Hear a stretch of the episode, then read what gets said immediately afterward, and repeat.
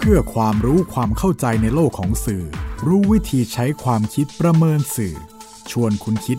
และติดตามในรายการ ทันสื่อ กับบรรยงสุวรรณพองสวัสดีครับคุณผู้ฟัง นี่คือทันสื่อ รายการความรู้ ด้านสารสนเทศ และเรื่องราวที่เกิดขึ้นในโลกข่าวสาร ซึ่งส่งผลกระทบต่อบุคคลหรือสังคม อันเนื่องมาจากเนื้อหาและสื่อ ออกอากาศทางไทย PBS Radio and Podcast บรรยงสวนพองดำเนินรายการ จิตกลิ่นเมฆเหลืองประสานงานทันสื่อวันนี้นำเรื่อง Fake News เขย่าโรค มาพูดคุยกับคุณผู้ฟังเขย่าโรคนี่ก็คือสระโอรอเรือขอควาย ไม่ใช่สระโอลอลิงกอไก่นะครับ เรื่องหลอก เรื่องลวง เรื่องโกหกพกลม เรื่องบิดเบือน เรียกรวมกันทับศัพท์ว่า fake news ที่เกี่ยวกับไวรัสโคโรนา 2019 หรือโควิด -19 เกิดพร้อมกันกับการระบาดของไวรัสจิตนี้ตั้งแต่เดือนมกราคม 2563 แม้เวลาต่อมา มีข้อมูลที่เกี่ยวข้องจากหลายแหล่ง แต่เฟกนิวส์กลับเพิ่มมากขึ้น โดยเฉพาะการระบาดรอบ 3 ตั้งแต่ต้นเดือนพฤษภาคม 2564 เป็นต้นมา จนอาจกล่าวได้ครับว่าเฟกนิวส์ระบาดพอกันกับโควิด -19 ขอยกเฟกนิวส์บางเรื่องจากหลายสิบเรื่องมาเป็นกรณีศึกษาในวันนี้ครับ เรื่องแรก ข้อความ แย่แล้วทุกคนที่อุตรดิตพบคนติดเชื้อโควิด -19 แคมป์คนงานก่อสร้างทางเลี่ยงเมือง 80 คน มีผู้เสี่ยงสูง 150 คนคิดว่าในนั้น อาจจะเป็นสายพันธุ์อินเดียด้วยอีกต่างหาก นี่เป็นข้อความที่โพสต์บนสื่อออนไลน์เมื่อ 17 มิถุนายน 2564 ก็ไม่รู้ว่า พื่อนในบัญชี Facebook ของผู้โพสต์กี่คนที่เชื่อว่าสิ่งที่เขาโพสต์นั้นไม่เป็นความจริง แต่แน่ ๆ มีการส่งต่อข้อความนี้ไปแล้วครับ ข้อเท็จจริงมีผู้โพสต์เรื่องเดียวกันก่อนหน้า 17 มิถุนายนไปแล้วครับ แล้วก็ในแพทย์เกษมตั้งเกษมสำราญ สาธารณสุขจังหวัดอุตรดิตถ์เมื่อ 14 มิถุนายน 2564 ก็เปิดเผยไปแล้วครับว่า ไม่เป็นความจริง เพราะว่าเมื่อ 12 มิถุนายน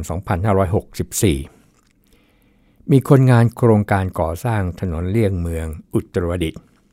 ติดเชื้อโควิด -19 เนี่ย6ราย จากนั้น เจ้าหน้าที่สาธารณสุขได้ลงพื้นที่ คัดกรองกลุ่มเสี่ยง 150 คน ผลการตรวจเป็นลบทั้งหมด ตรง 150 คนนี่แหละครับ ที่คนเนี่ยไปโพสต์ ว่าเสี่ยงสูงไปแล้วเรียบร้อย ทีนี้มีเพียง 5 รายที่จัดให้อยู่ในกลุ่มสัมผัสเสี่ยงสูง 5 รายเท่านั้นนะครับ คือแรงงานที่เช่าบ้านพักอยู่ด้วยกัน ย้ำว่าไม่ได้ติดเชื้อครับ แต่มีความเสี่ยงสูงเพียง 5 รายไม่ใช่ 150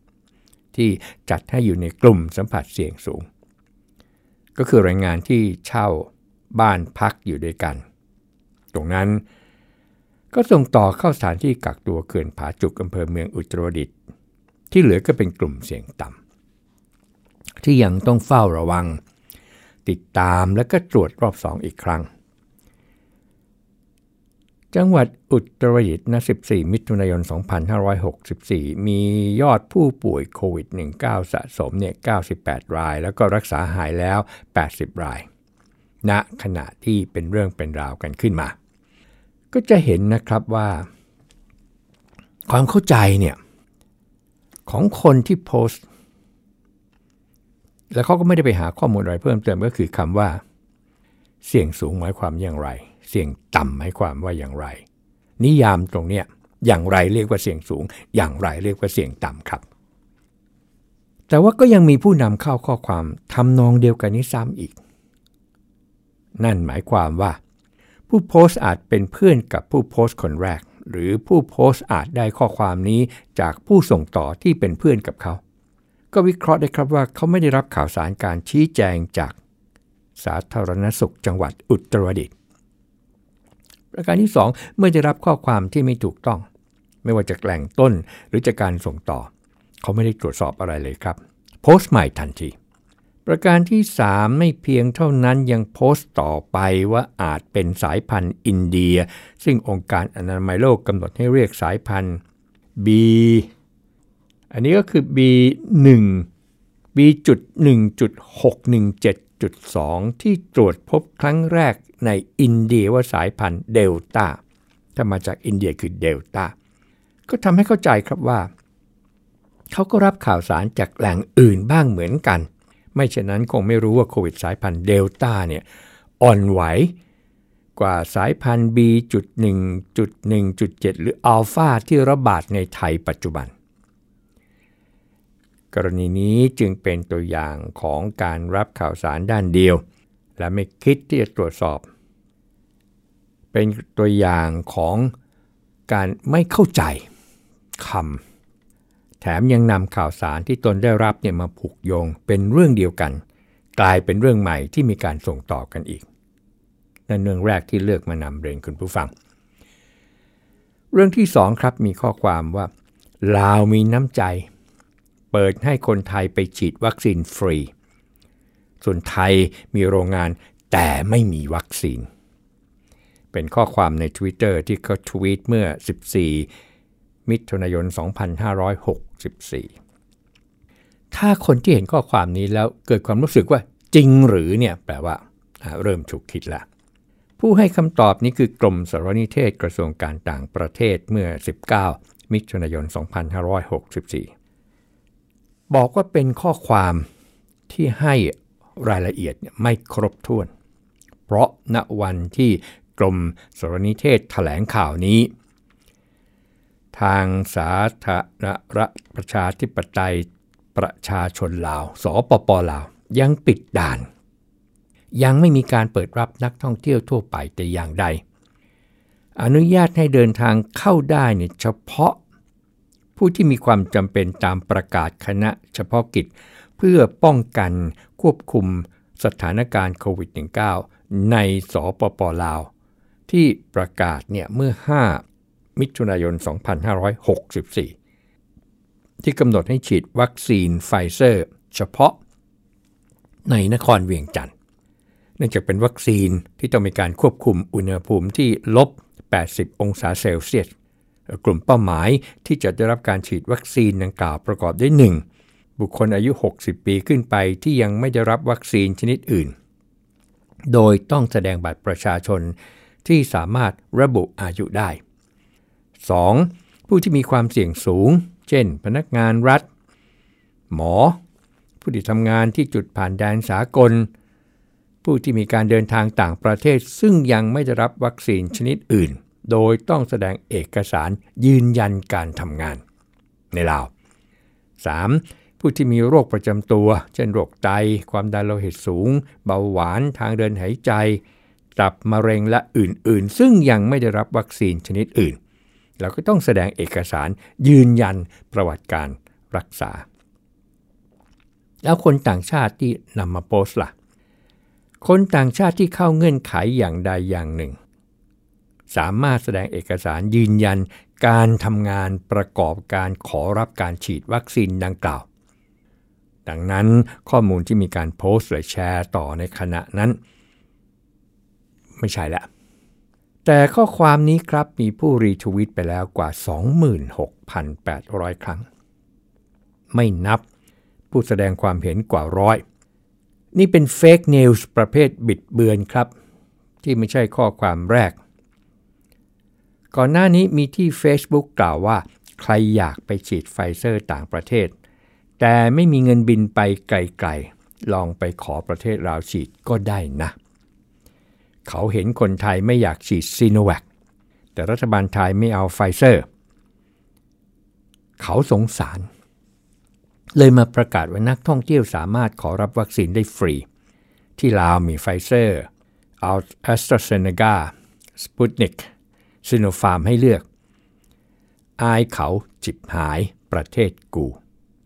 และอีกข้อความว่าสปปลาวจัดฉีดวัคซีนป้องกันโควิดสำหรับคนต่างชาติที่อาศัยในลาว แต่คนต่างชาติที่มาท่องเที่ยวในลาวฟรี มีวัคซีนให้เลือก รับรองไม่มีรายของซีโนแวคแน่นอน ยื่นเรื่องขอรับการฉีดได้ทุกวัน สปปลาวได้รับความช่วยเหลือจากมิตรประเทศจัดส่งวัคซีนให้ สังเกตจากถ้อยคำที่ใช้ในบางข้อความ มองได้ทั้งการบิดเบือนโดยเจตนาและไม่เจตนาครับ ถ้าเจตนา นั่นคือประยัติว่าในการกระทำความผิดเกี่ยวกับคอมพิวเตอร์ พศ 2550 แก้ไขเพิ่มเติมฉบับที่ 2 2560 มาตรา 12 เกี่ยวข้องกับการรักษาความมั่นคงปลอดภัยของประเทศ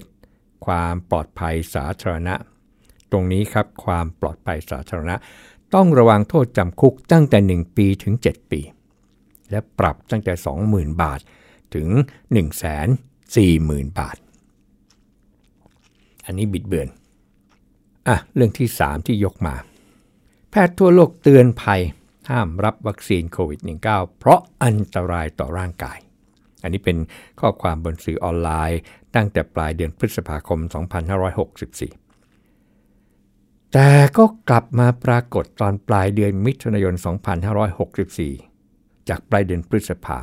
มาปลายเดือนมิถุนาอีกครั้ง แถมมีลิงก์เป็นคลิปแนบ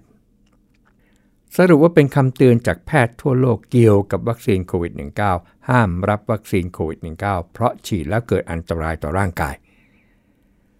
สื่อทุกสำนักกำลังพยายามปกปิดเรื่องนี้ มันแนบลิงก์มามันก็ฟัง มันดูเหมือนเชื่อถือได้เป็นลิงก์ภาษาอังกฤษ กรมควบคุมโรคเนี่ยเมื่อ 23 พฤษภาคม 2564 ได้ให้ข้อเท็จจริงไปแล้วครับว่า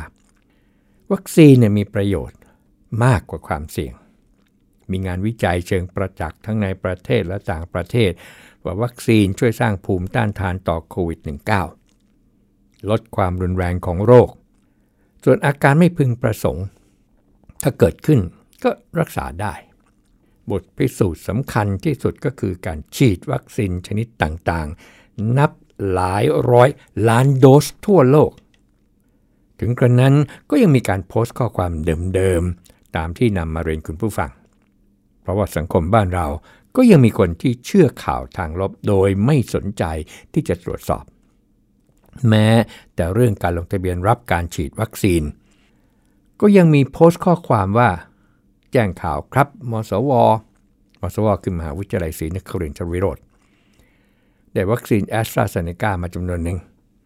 โคต้าจากกระทรวงอวมาถึงกระทรวงการอุดมศึกษา วิทยาศาสตร์ วิจัยและนวัตกรรม ให้เอามาฉีดนิสิตว่านิสิตเนี่ยกลับบ้านต่างจังหวัด ก็จะเปิดให้ประชาชนมาลงทะเบียน ผลก็มีการกระจายข่าวนี้ออกไป โอ้ก็เกิดปัญหาขึ้น ข้อความเนี่ยโพสต์เมื่อ 16 มิถุนายน 2564 แล้วก็ยังแนบลิงก์การลงทะเบียนของมหาวิทยาลัยมาด้วย ข้อความนี้ดูมีเหตุผลแล้วครับ แต่ว่าเมื่อเรื่องนี้เนี่ยไม่ใช่อย่างที่ระบุไว้ในข้อความ ผู้ที่ถูกเอ่ยชื่อใน Facebook ซึ่งเป็นหมอและก็เป็นอาจารย์คณะแพทย์ของมสว ก็ต้องออกมาโพสต์ข้อความปฏิเสธว่า เนื่องจากมีการแชร์ข้อมูล เกี่ยวกับวัคซีนที่ทางมสว จะให้บริการประชาชน ก็ขออภัยในความสับสนของข้อมูลมาณที่นี้ เนื่องจากมีความเข้าใจคลาดเคลื่อน แล้วก็ชี้แจงว่ามสว ไม่ได้มีนโยบายนำวัคซีนมาบริการประชาชน แล้วก็ขออภัยไป แล้วก็ทางมสวเองก็ยืนยันอีกครั้งว่าข้อความบน Facebook ที่โพสต์ชวนประชาชนให้มาลงทะเบียนนั้นไม่ใช่ประชาสัมพันธ์ของมหาวิทยาลัย แม้จะฉีดให้บุคลากรให้นิสิตแล้วก็ประชาชนกลุ่มเสี่ยงบ้างไปแล้ว แต่ก็ยังมีบุคลากรและนิสิตอีกจำนวนมากที่ยังไม่ได้รับการฉีดวัคซีน ซึ่งมหาวิทยาลัยก็จำเป็นต้อง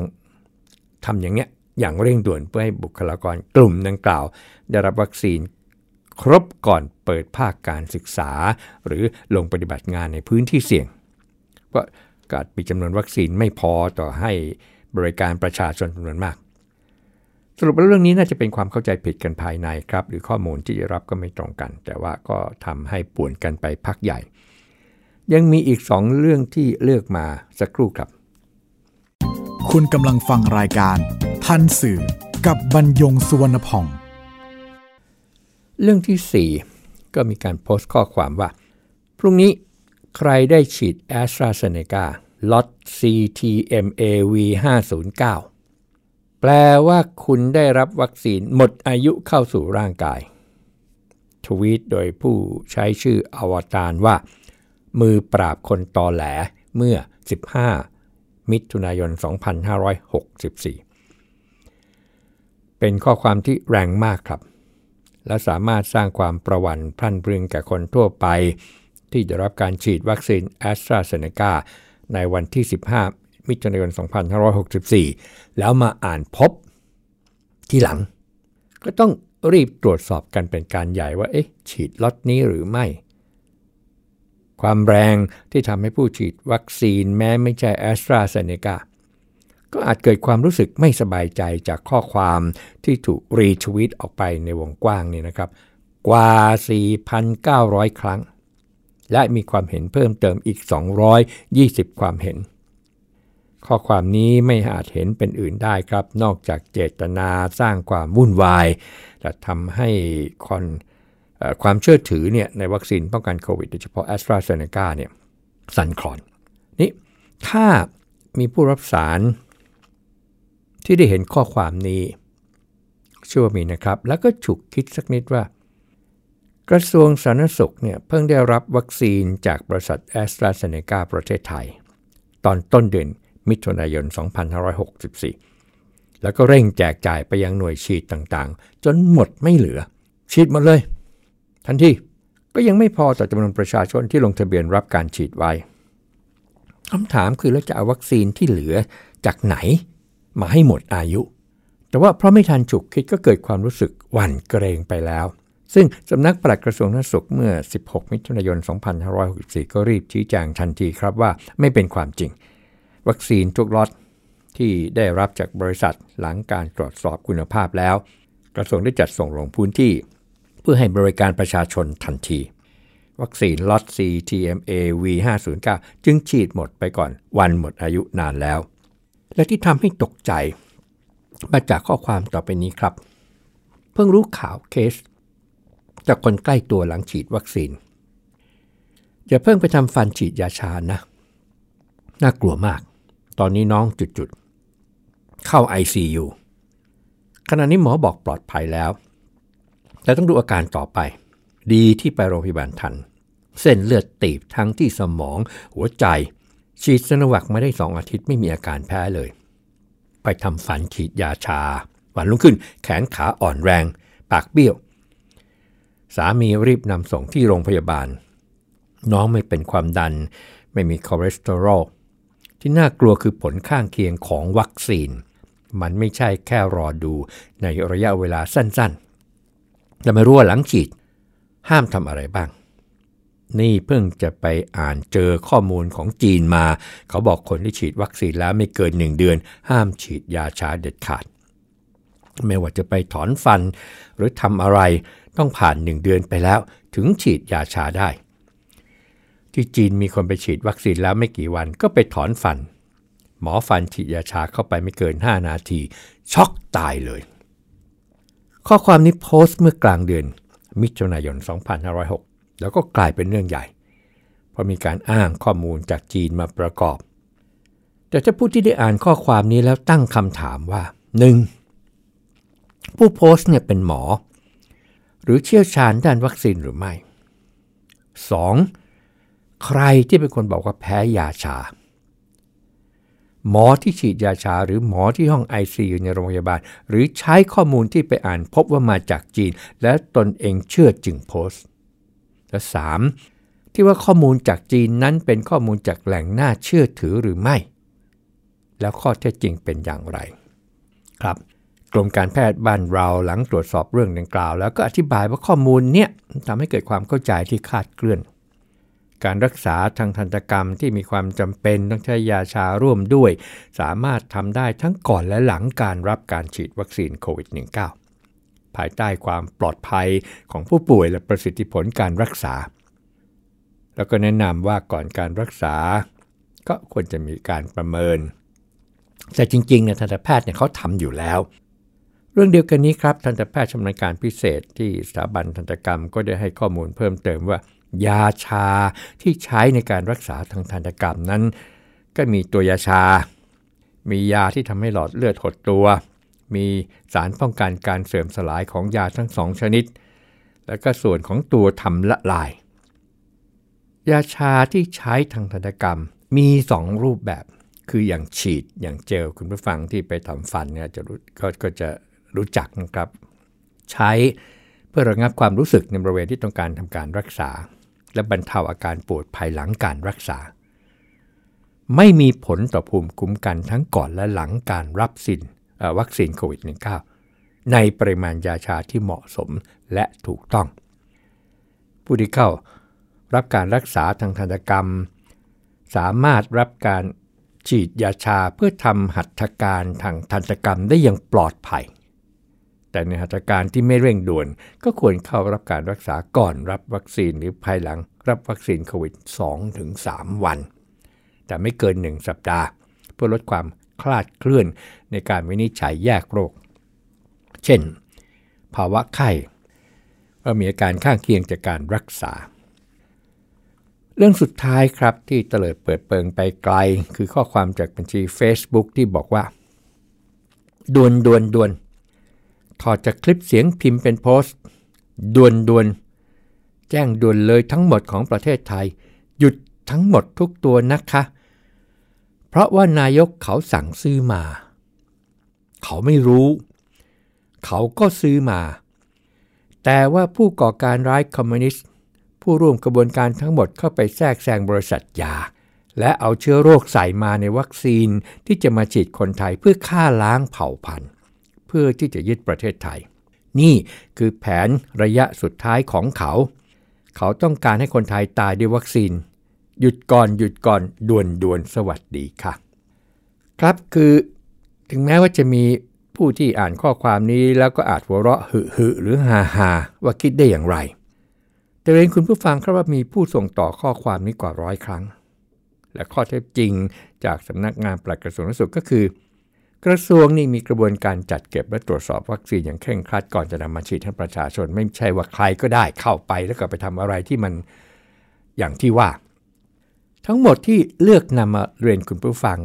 สรุปอย่างนี้ครับ 1. ไม่ได้รับข่าวสารที่เป็นข้อเท็จจริง 2. เมื่อได้รับข้อความด้านเดียวไม่ได้ตรวจสอบข้อเท็จจริง 3. ได้ข้อมูลจากแหล่งหนึ่ง